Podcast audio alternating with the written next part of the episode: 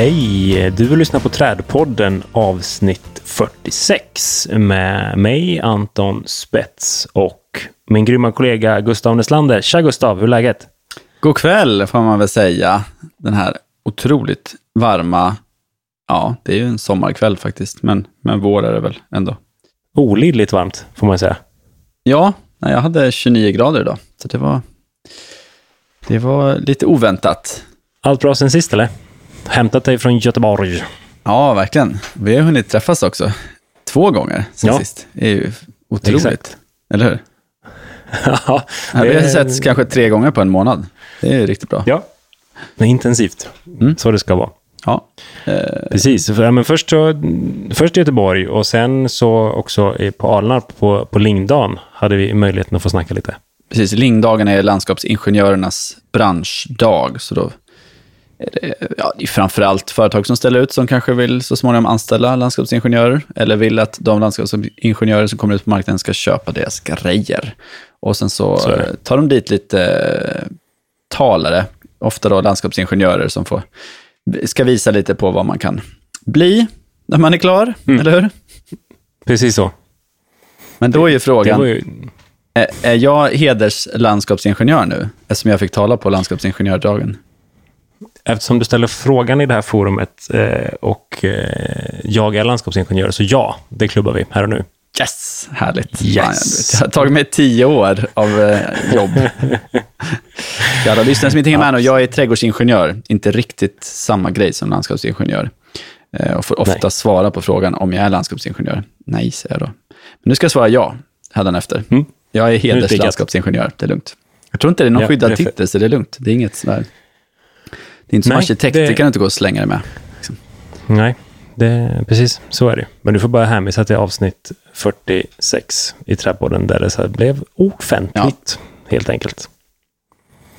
Du kom ju upp hit till Exakt. mig också en sväng här ju. Det var ju trevligt. Ja. Eh, vi sågs i Borås. Jag, jag var, det var återigen föreläsning på SKKFs stora rikskonferens. Och sen efter det så fick jag ju äran att träffa dig eh, med flera och eh, gå och kika på eh, ja, er planerade dragning av Viskans park. Just det. Halva av den. Mm. Ja, det var så trevligt. Då var det återigen en sån här fantastisk sommardag. Men det var ju himla kul att se den här, både det som redan idag är park, men det som ni så småningom tänker var, ska bli park. Och det var ju både industrimark och rudratmark och eh, mer eh, ja, naturområden också. Men eh, väldigt, väldigt trevlig promenad får jag ju säga. Och det är riktigt fint i Borås. Och just det här med att det ska vara så regnigt och grått jämt, det, det stämmer ju inte, tycker inte jag. Jag kan, jag kan säga tack, tack och tack. Nej, men det är kul. Det är framförallt... Nu är vi ju så sjukt taggade i planeringsgroparna för att komma igång med det projektet, så det är kul att få titta på det, eller visa upp det, innan eh, vi är igång också. Så man får en referens till hur det såg ut innan. Ja, men verkligen. Ja, men ni får se till att dokumentera ordentligt. Tänk om hundra år folk ska kunna sitta och bläddra i böckerna. Så här såg det ut innan. Det, ja, Ja, jo, men absolut. Vi har lite planer och idéer om det, hur vi ska få, få till den dokumentationen också. Så det, det ska bli kul. Mm. Eh, vi har kört lite vaccinationsrace här idag med. Just det. Eh, i, i, dag, I dagarna två eh, kom ett gäng pigga arborister, två stycken, och sätter sprutor i våra almar. vad var det det igen? Vad kostar det? Får du säga det så här? Ja, det är offentliga handlingar, det måste jag få säga. Ja, det får jag säga. Det kostar tusen kronor per träd per år. Det måste det är ändå värt det. spottstyver Ja. mot vad de är värda, skulle jag säga. Precis. Eh, eller man kan också tänka så här då, en, en eh, hundra, hundraårig plus alm. Oavsett vart den står i en stadsmiljö så får du lätt eh, lägga ut 20 000 om du ska plocka ner den. Mm, bara det. Mm, Det är så 20 kan man års vaccinering, precis. mm, I perspektiv. Så det känns bra. Det var bra timing. Lövsprickningen hade kommit lagom långt och sådär. Så att, eh, sen är det tyvärr så, det sprider sig fortfarande, eller det kommer ju att fortsätta sprida sig, så det finns ju en del ställen där vi hittar det. Så det är bara... Det är återigen, det är där det stora jobbet ligger. Att plocka ner det som inte alltså, är i ja, programmet. Jag tror att det är nästintill omöjligt, alltså just att helt stoppa spridning. Om man tänker på, jag menar här nere finns det inte en enda alm, det finns fortfarande almsjuka. Så fort almarna har, de, det blir ju massa almsly. Så fort det är över 10 cm diameter, ja, då kommer de och går på dem. Så Mm. att det, det, frågan är om ni har koll på all sly i den storleken i Borås. Liksom. Det är Mm, nej. svårt. Mm. Nej, det har vi inte. Det, så är det. Du, jag har en, eh, Alltså- en spaning på ämnet eh, kultur och träd. Lite grann så. Det här har blivit lite av en följetong hemma. Eh, så vi kollar på två tv-serier just nu. Den ena heter Lea, går på SVT Play, handlar om en boxare. Och den andra heter Clark och handlar om Clark Olofsson, går på Netflix tror jag.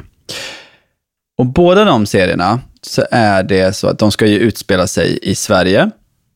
Och eh, vissa scener är absolut inspelade i Sverige, men majoriteten är inte det skulle jag säga. Och det blir så himla tydligt när de är i, framförallt i gatumiljöer, eh, Mhm. att det inte är i Sverige. Och det är frågan vad jag tar det på. Det är liksom inte, eh, man kanske inte ens avgör vad det är för art på bilden. Men just vad det gäller Lea så är det jättetydligt, så, men den är inspelad i Östeuropa. Alltså det, det, Mm. Eller i Baltikum, där någonstans. Det är så tydligt just på så här, dels ja, de hårdgjorda ytornas kvalitet eh, och så vidare, eh, vilken typ av sten som används, men också det här, det vildvuxna, de skeva, snea gatuträden, som vi absolut aldrig ser i Sverige. De här, riktigt liksom, ja men som liksom, eh, den typen av gatuträd som man bara kan få om man sätter ner en jätteliten pinne i ett hål och sen så gör korstecknet, spottar lite i gropen och hoppas att den ska överleva. Mm. De träden som väl överlever de situationerna, de blir ju ofta de här riktigt krokiga, häftiga, snygga, som liksom kastas ut från en byggnad och ut över gatan. Sådär. Eh, Det får vi aldrig i Sverige. Du pratar om det här, vi planterar de här soldaterna, liksom, de här riktigt, alla ser likadana ut och sådär. Mm. Så att, när jag såg de träden, i, framförallt i Elias, var det så supertydligt. Ja, men det här är, det måste vara typ Östeuropa. Eh, I kombination med husen och så, så ja, ser det ut som det. Eh, och Clark där skulle jag säga snarare lite Sydeuropa, men det var det nog snarare att, för att de ville att det ska se ut som så Sverige på 70-talet, mycket kullersten och sånt eh, i områden där det kanske inte fanns det att spela in på, jag vet inte. Men, Mm. eh, mm. Mm. Ja, nej, men den, ja, det, är, mm, yt- det är väldigt svårt, tror jag, att skapa rätt utemiljö om man just är så kodad på utemiljö som vi är. Mm.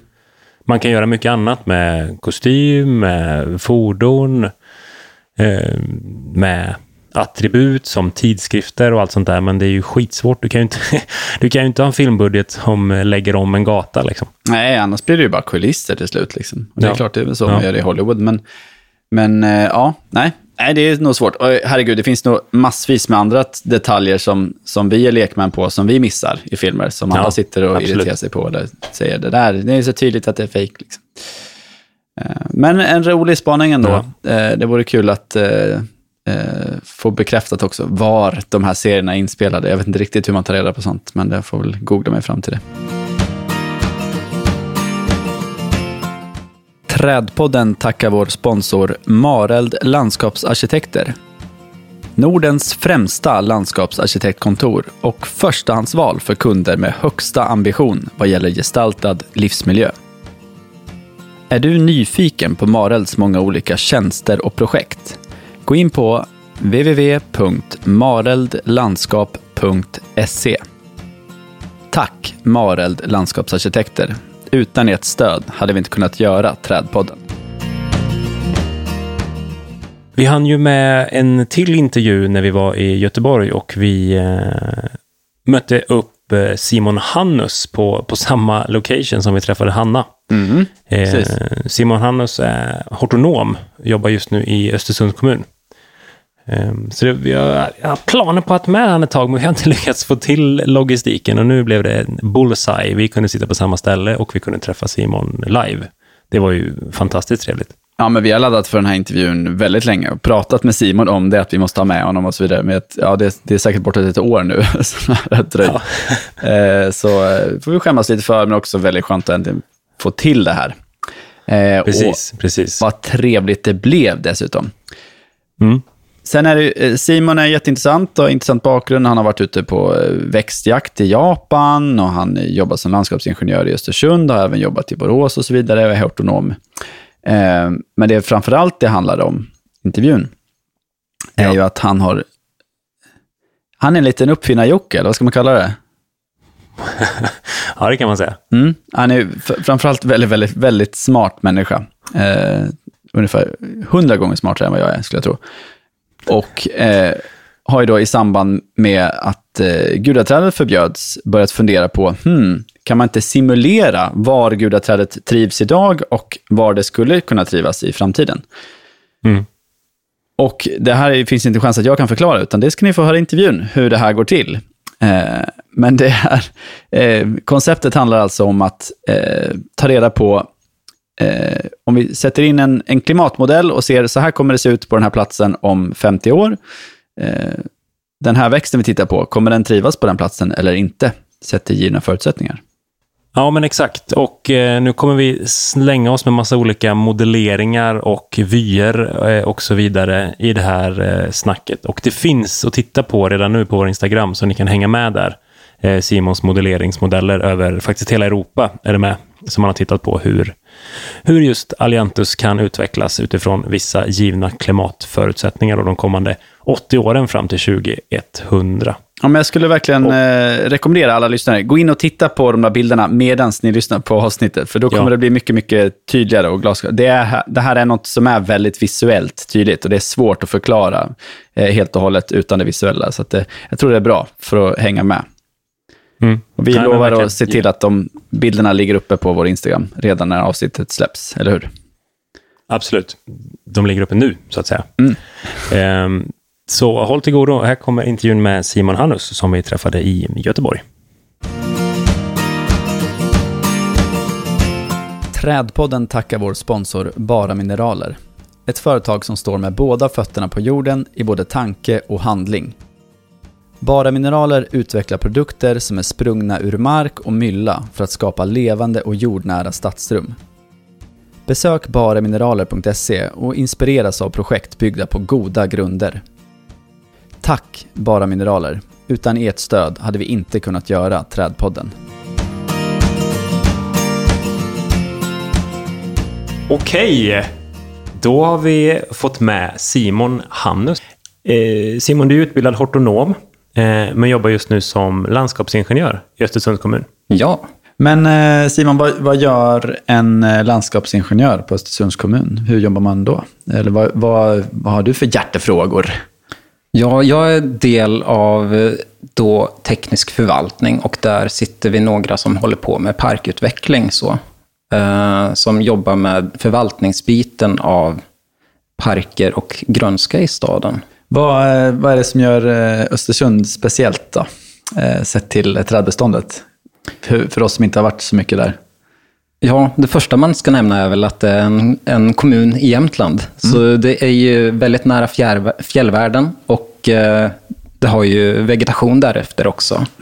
Men samtidigt så är det ju kanske stadens styrkor att den ligger nära Storsjön, så det blir en värmeansamling eh, ansamling där i och med att vattnet håller en viss temperatur så, så att det blir mildare än vad andra mer liksom inlandsmässiga platser i regionen har. Så Ja, för det det- tycker jag är den enda korta gången jag varit i Östersund tror jag. Att det känns lite, liksom, det känns varmare än vad det borde vara på något sätt.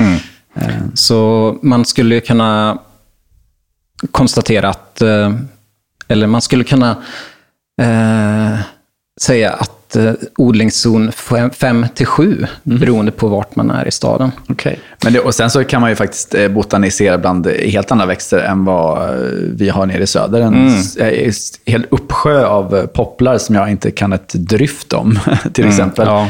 Eh, och eh, spännande björkar som inte funkar så bra i söder. Och, och eh, ja, näverhägg, bara för att nämna något till exempel. Mm. Ja, de blir vackra där. Går det att knyta näven ibland att du inte kan botanisera i zon 1? Ja, kanske lite, men eh, man får se det som eh, liksom eh, en högtid eller något sakralt tillfälle liksom när man väl får möjligheten att åka söderut. Då. Just det. Det, det är ju be- oberoende vart man är eller bor i landet så kan man ju liksom få hemlängtan till platser där man inte bor längre. Förstår. Åker söderut, tar lite track, fångar upp en podd och lite sånt. Mm. Ja, men grymt. Eh, innan i Östersund, vi har faktiskt varit kollegor du och jag ju. Ja, det har vi. Du körde en session landskapsingenjör hos mig i Mm. Borås stad. Under din första föräldraledighet. Ja, men precis. Jag var ju borta där och när jag kom tillbaka så fick jag en karta av dig. ja, tänker man det. Tack. Jag hittar i mina egna parker, men den kartan innehöll vissa punkter. Och på de här punkterna så stod det, här kanske du kan finna ett Kentucky-kaffe och där och där. Du körde alltså guerillagardning på arbetstid. In, tekniskt sett inte på arbetstid. Nej, okej. Eh, det gjorde jag på fritiden. Ja. Eh, ja, jag kör lite grillagardning så, för det är väl det, så man kanske bäst får utlopp för ens trädintresse när man saknar trädgård. Ah. Eh, man kan inte sätta dem i, på sin egen tomt. Då får man eh, de träden som man eventuellt driver upp, att man får hitta plats för dem annorstädes. Men det är så roligt, det märker man ju just din hortonom-ådra. Du är ju verkligen grym på att driva upp träd. Alltså, eh, jag vet inte hur många plantor Anton har fått och jag har fått eh, genom Anton från dig också. Liksom. Sånt som är faktiskt ganska erkänt svårt att eh, fröföröka och sånt. Det är är rätt eh, fena på. Och det, jag skulle säga, man ser att det är en hortonom som har grillargardet om den har ett växtskydd och, och, ett, och ett stöd. Du tittar ner, det flyttar undan lite rhododendronblad och bara, vad är det där? Och så är det 25 centimeter hög Kentucky-kaffe uppbunden fint och ett gnagskydd. Men där ska jag ju faktiskt erkänna att jag tog ett trädskydd från en, ett träd i parken som faktiskt höll på att strypas för buntbandet var för tight. Så jag tänkte att två flugor i en smäll, jag gör den här skötselinsatsen och mitt grilla planterade träd får ett skydd. Det var den näst bästa efterhandskonstruktionen jag har hört. ja, nej, men då ställde jag faktiskt en följdfråga till dig. Och vart har du satt gudaträden? Men det fick jag aldrig något svar på. Ja, jag satte uppe på en solig plats i stadsparken. Satte jag ett gudaträd. Men det var för mycket berg och för lite vatten. Så den eh, coolade när jag var på semester. Det kan jag nu passa på att säga, det här måste ju varit innan de blev förbjudna också. Eller? Ja, det var det. Och allt är preskriberat. För jag var föräldraledig. Nej, men precis så var det ju. Ja, men det, för det sa du inte då, men det är bra. Då vet jag att då ofinns det trädet nu. Det är ju skönt att veta det. Precis. Okej, Simon, du har gjort en, eh, en ganska många coola grejer, men det här är jag lite avundsjuk på. Du fick ju hänga på och hjälpa till med lite växtinsamlingsprojekt i Asien. Ja, det var jag. Hur, hur, hur lyckas man med det? Ehm, ja, att man tar kontakt med en eh, forskare på Alnarp och ber honom vara handledare för ens examensarbete. Okej. Ja. Eh, samtidigt som man själv planerar en resa utifrån stipendiemedel i, för att man tycker att nu vill jag ut och se där jag studerar kring också. Så då tog jag först, eh, jag tror att det var hösten 2017, en egen resa, stipen- stipendiefinansierad till Japan. För jag ville se de skogarna som finns i norra Japan, på Hokkaido. För att eh, Ja, rent klimatmässigt är det väl den platsen i Japan som mest liksom passar över till Sverige eh, i temperatur. Kanske inte så mycket nederbörd, men generellt i alla fall.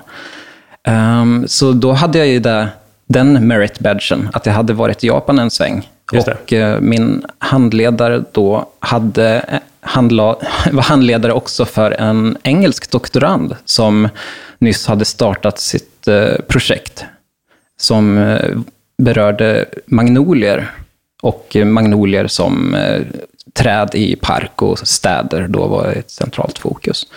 Och eh, så han höll ju på att planera in en vårresa till Japan för att eh, inventera platser där det förekommer vilt växande magnolier. Okej. Så då plötsligt så var jag en resurs som hade bekantskap med landet och så och kunde lotsa en, en brittisk doktorand. Perfekt. Jag hoppas alla noterar det nu som studerar och vill komma utomlands. det var Simons gå checklista. Klart, så ni kommer iväg på balla grejer under studietiden. Mm. Ja, men det, det är faktiskt en lyx som man har som student, att det finns otaliga stip- stipendier att eh, söka pengar från för att finansiera studieresor. Och eh, oftast så är det ju inte helt omöjligt att kunna få sig en bra slant, bara man har en bra plan. Liksom, att man förklarar för sig varför är det här relevant för min utbildning? Vad är det tänkt att uppnå? Och liksom en, en budget. Det, det är ju de basala check. punkterna som behöver checkas av för en som eh, granskar stipendieansökningar. Så, så bara man uppfyller det så har man edge mot andra. Grymt. Ja, så trevligt. Jag anar ett visst intresse för exotiskt växtmaterial. Stämmer det? Ja, det är väl den eh, där man liksom man öppnas upp för när man flyttar från norra Sverige till södra Sverige. Att wow, det finns ju än mer. Just det. Och vänta, det finns än mer utanför det här. Och eh, blandade lite grann med sommarjobb på, eh, på garden centers, då man sitter på lunchrasten och bläddrar i växtkataloger, så sväller en- ens, ens eh, referensbibliotek av, av vilka växter som faktiskt finns där ute. Och man får en, en bakgrund också oftast kring vart de växer naturligt om man går lite längre in i facklitteraturen. Men Nu kommer vi nästan in lite på ämnet för dagen. Just det här med den här tekniken som du har nyttjat till, till att faktiskt på ett väldigt, väldigt fiffigt sätt eh, analysera växters liksom, eh, li- lite, lite mer än att bara säga att något är härdigt i zon 1 eller 2. Utan verkligen djupdyker på sätt och vis. Jag tror vi, vi kommer till det ganska snart, eh, just den djupdykningen.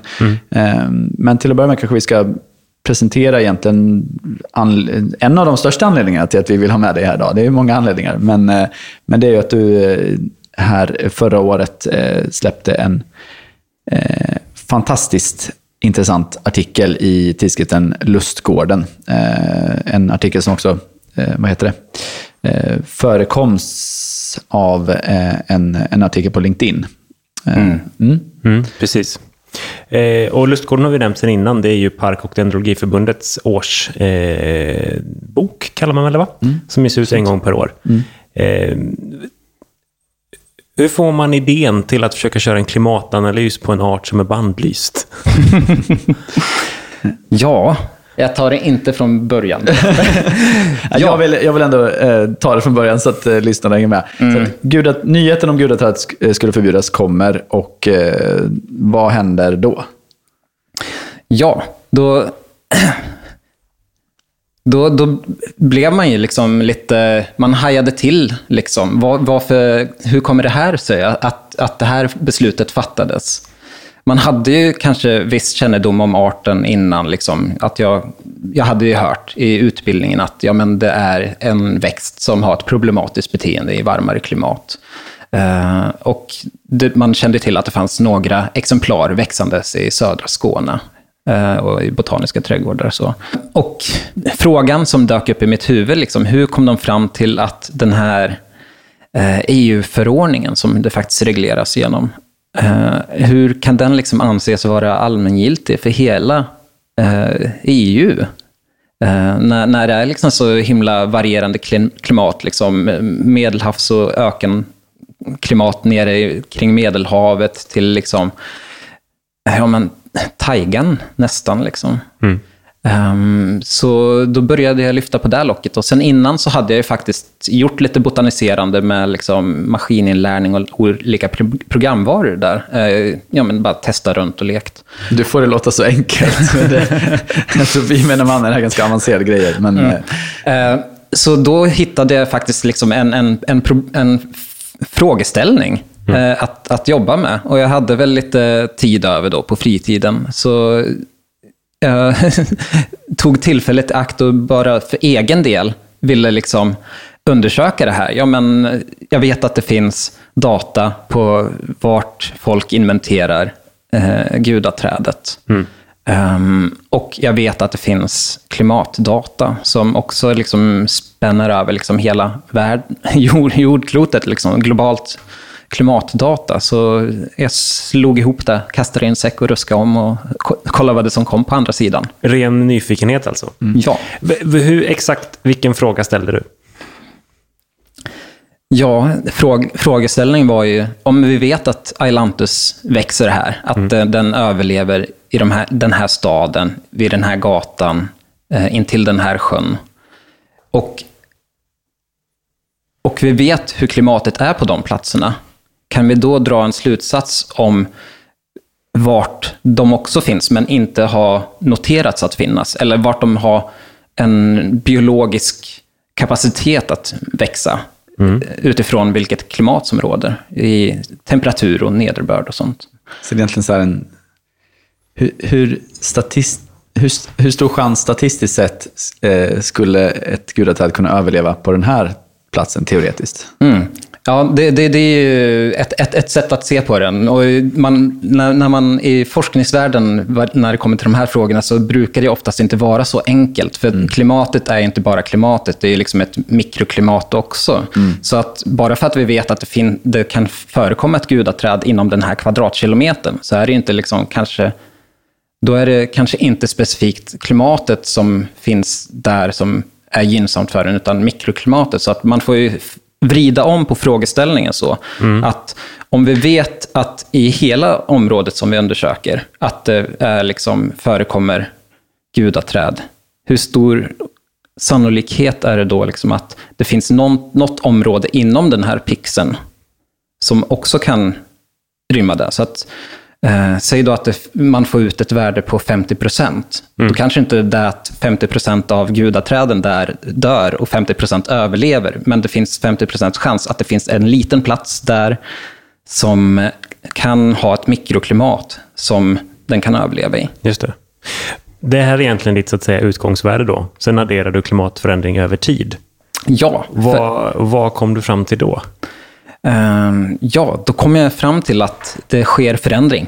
uh, just, ja, för, just, för på den här första kartan du presenterar, så, eh, över södra Sverige, så ser man ju att det finns små, små, små fläckar, typ Malmö, eh, Dalby kanske jag skulle gissa att det är någonstans där. Och sen så upp mot eh, Ängelholm till. Mm. Eh, där är liksom små vita fläckar där, där guloträdet i teorin skulle trivas ganska bra eh, i, med rådande klimat. Ja. Eh, trivas bra, en, ja. det vet jag inte, men överleva i alla fall.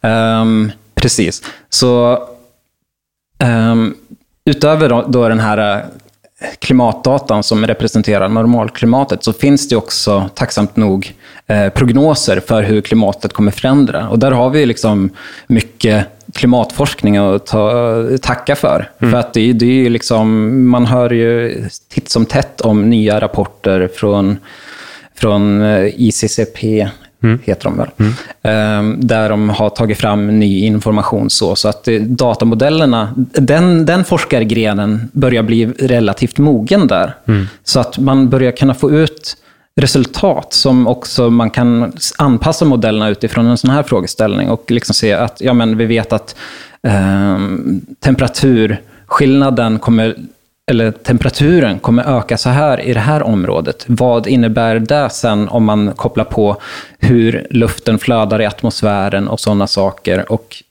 hur det korrelerar till eh, temperaturförändringar och nederbördsförändringar. Mm.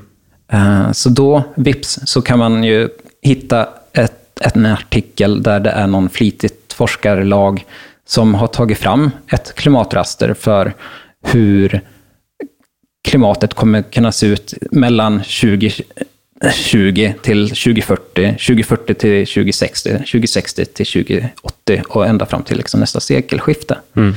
Uh, och det, det, är ju inte perfekt. Det, prognoser, som vi alla vet, blir sämre ju längre tid de försöker prognostisera. Mm. Det, det, kan man ju bara liksom tänka på hur vädret är över en tio dagars prognos. Liksom. Det, uh, men även där liksom finns det, har det ju blivit landvinningar att, um, att även de prognoserna är bättre idag mm. än vad kanske en fem dagars prognos var för 20 år sedan. Ja, just det. Så det sker förbättring. Men om, om vi säger då så här, vi leker med tanken, gudaträdet blev aldrig förbjudet.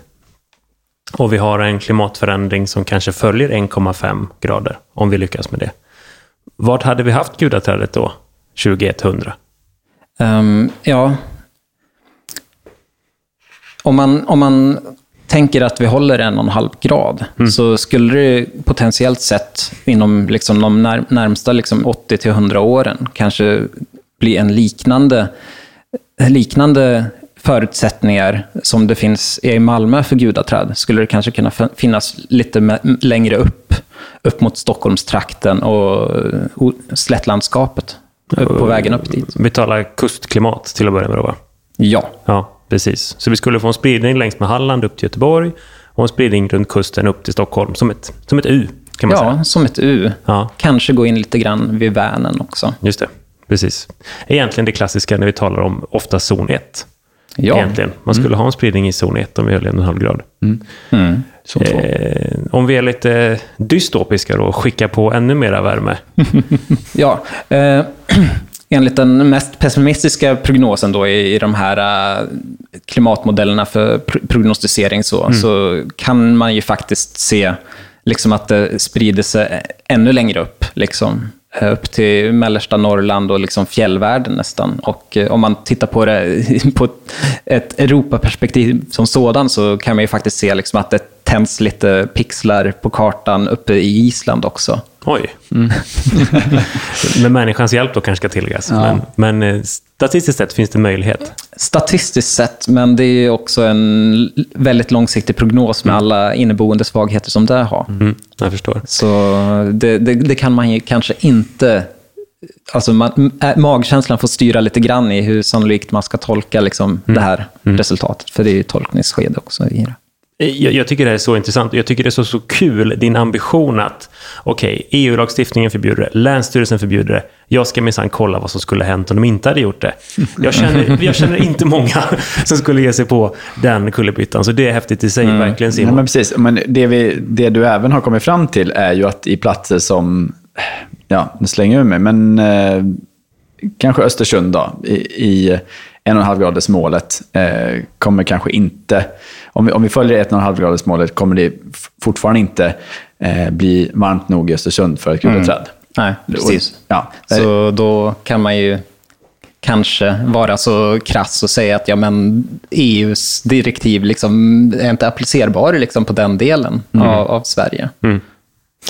För som jag tänker mig, den här typen av modell skulle jag vilja köra på de som vi ibland slänger oss med, Gustav, som ligger på bubblarlistan. Mm. Som då inte är, så att säga, svarta listade förbjudna, utan tänk att testa typ på Quercus rubra, rödek, mm. som tenderas att vara lite mm. möjlig ibland. Eh, jag tänker även på robinia. Mm.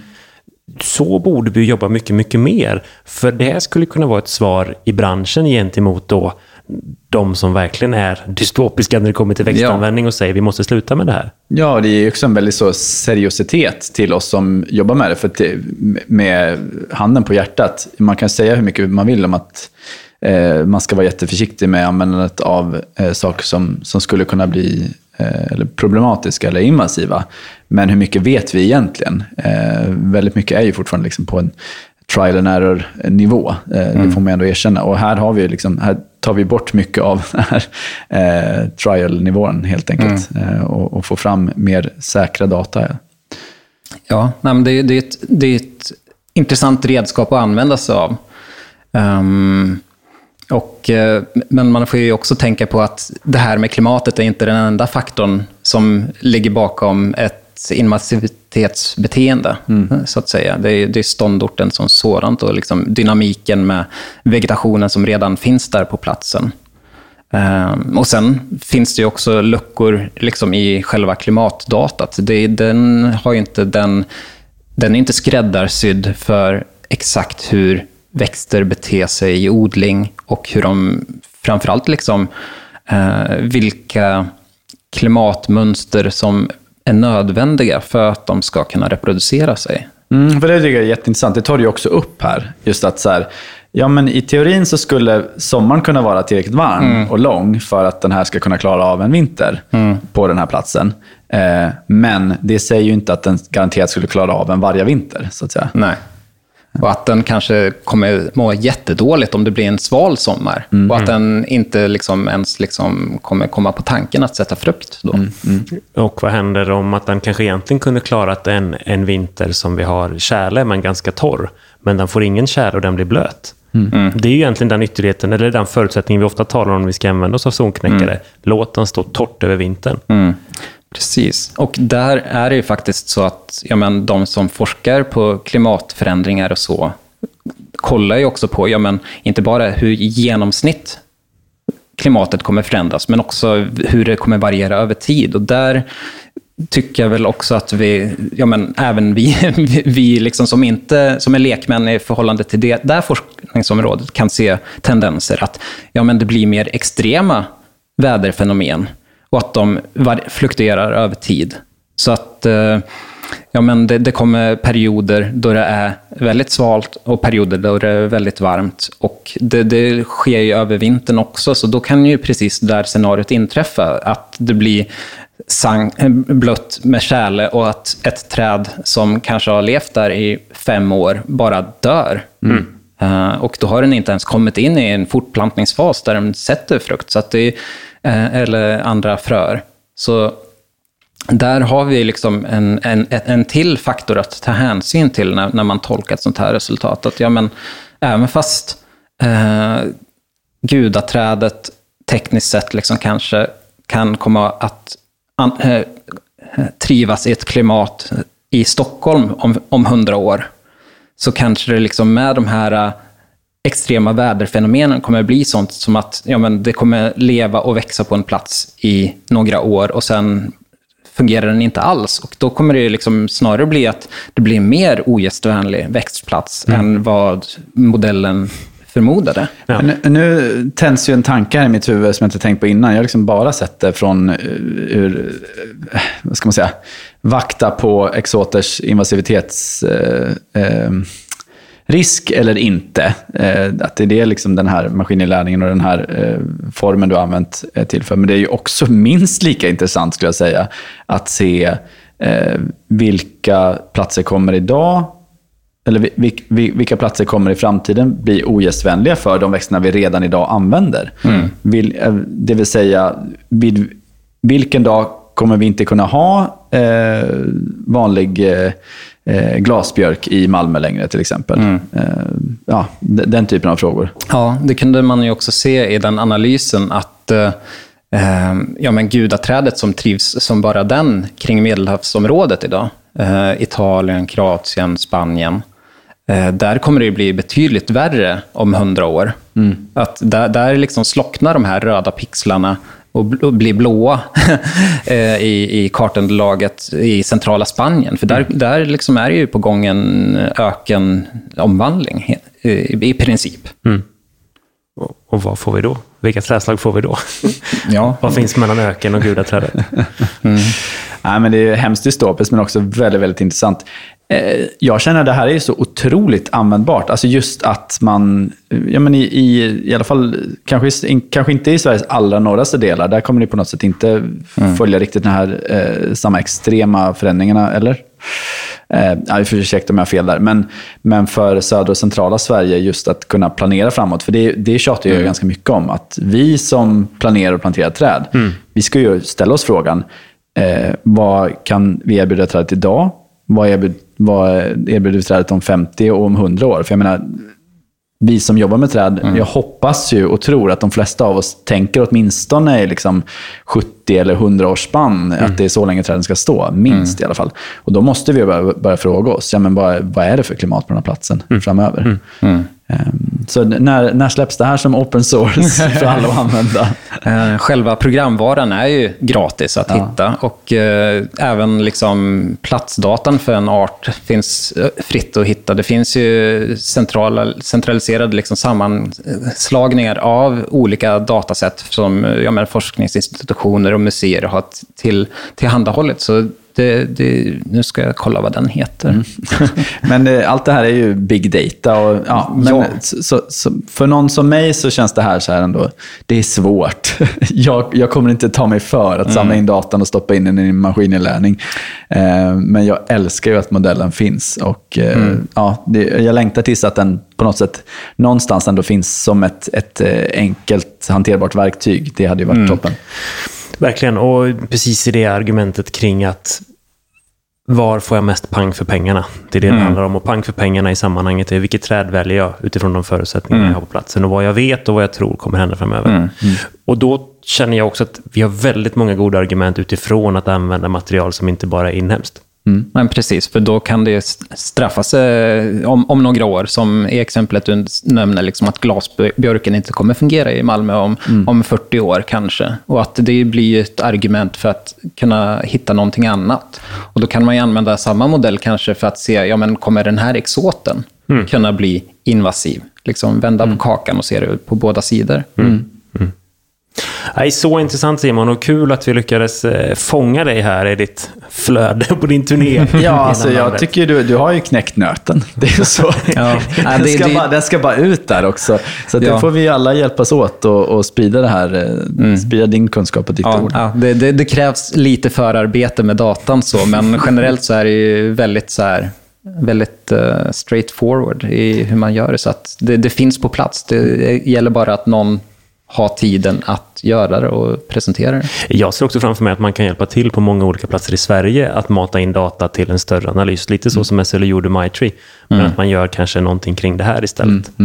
Ja, det är jätteint, jätteintressant. Vi kommer såklart eh, dela med oss av din artikel. Eh, kanske inte den i Lustgården, den är lite svår att få tag i digitalt tror jag. Men eh, den som du har publicerat på LinkedIn ska vi självklart dela med oss av i sociala medier. Eh, och dessutom hoppas jag att vi kan få använda lite av de här häftiga pixelbilderna som du har tagit fram. Ja, de, ska- jag se till så att ni får. ja kanon. Snyggt. Tack så mycket Simon. Ska vi säga så? Ja, tack. Vi vill tacka vår sponsor Stångby Akademi. Stångby Akademi är ett grönt kompetenscenter som erbjuder kurser för dig som vill utvecklas i din yrkesroll. Du kanske vill bättra på din växtkännedom eller lära dig mer om beskärning och trädplantering. Gå in på stångbyakademi.nu för att ta del av deras ständigt uppdaterade utbud av kurser. Stångby Akademi hjälper dig till rätt kompetens för ditt projekt enligt mottot Tillsammans bygger vi framtidens gröna nätverk. Yes, hoppas ni hängde med i allt det där härligt eh, nördiga snacket. Det, jag har lyssnat om den här gången när vi har, när vi har klippt den här, Gustav. Jag tycker det, jag, må, jag måste lyssna flera gånger. För jag får fler reflektioner hela tiden kring vad som går att göra, vad vi borde göra och vad typ forskningen borde göra med det här eh, nu. Nej, I- men, ja, ja, det är lite så. Varför har ingen gjort det här tidigare? Mm, Ehm, exakt. Och, och det, ja, men det är så spännande. Tänk vad mycket man kan använda det här till nu. Det, Ja. och det, det, är ju, det är ju bara att köra igång, ni som kan. Ni som kan maskininlärning, ni som kan sånt här. Det är bara att sätta igång och, och testa på alla möjliga olika arter och se vad som kommer ut. Så, eh, vad var det han kallade det? Stoppa in i en säck och skaka om och se vad som kommer ut. Men lite så. alltså det, eh, det, och det jag tycker är så himla intressant är ju att man också kan använda det, vad ska man säga, bakvänt. Eller helt enkelt att titta på vilka arter som snart är överhärdiga och därför bör undvikas. Eller vilka arter som inte kommer kunna funka i våra städer. För att precis som att den visar, den simulerar ju var en art kommer trivas någonstans, så kan den också simulera var en art inte längre kommer trivas för att det är till exempel för varmt eller för torrt. Eh, Sett givna förutsättningar. Så det här, ja, ja, jag tycker det känns eh, superspännande och man kanske borde, ja, titta lite mer på några av de vanligare arterna vi använder, det som man planterar mycket av. Och vi kanske gör ett generalfel idag, liksom, att det visar sig sen att eh, nej, de här kommer inte funka här om 50 år. Nej, men varför ska vi då plantera dem när vi planerar för att de ska stå i 200 år? Då borde vi sätta något annat. Och det är kanske de som inte har fattat att väckarklockorna har ringt nu ett antal decennium. kanske fattar det när man också säger att jo men titta nu, vi är faktiskt inte, vi kommer inte klara 1,5 gradsmålet men vi kanske går mot 2 grader. Eh, och då kommer de här träden inte att finnas längre. Mm.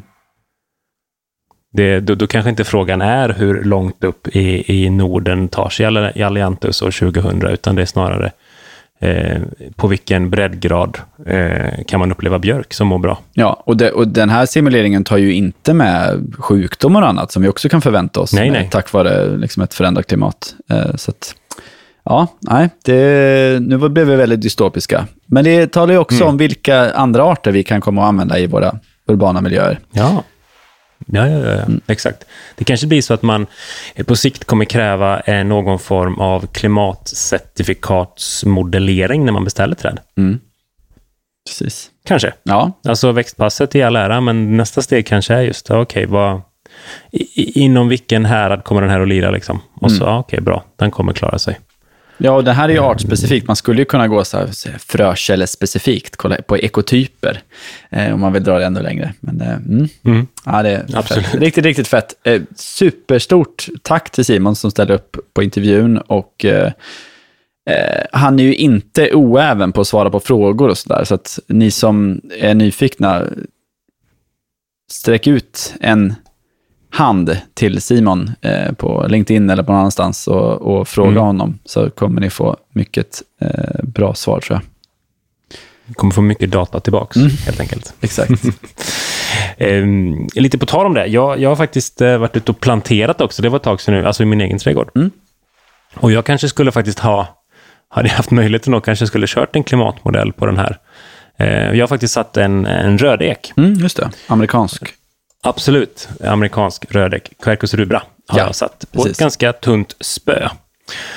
Ehm, och den är ju lite snickesnackig kring just om den skulle kunna vara potentiellt invasiv. Framförallt att den ska vara så duktig på att sätta mycket ekollon.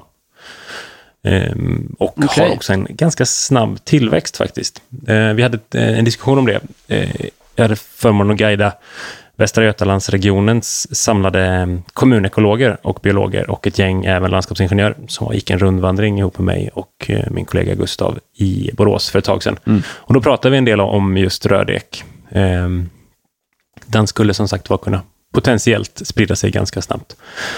Ehm, mm. Men eh, jag satt den fint i en liten södersluttning. Den kommer skugga lite gräsmatta för utelek och på sikt också lite av min trall. Så jag tror det kommer bli kanon. Mm. Ja, det låter nice. Den är, det är ett fint träd. Fina höstfärger, inte minst. Ja, ja. Nej, ja, bladutspringet framför allt. Jättefint.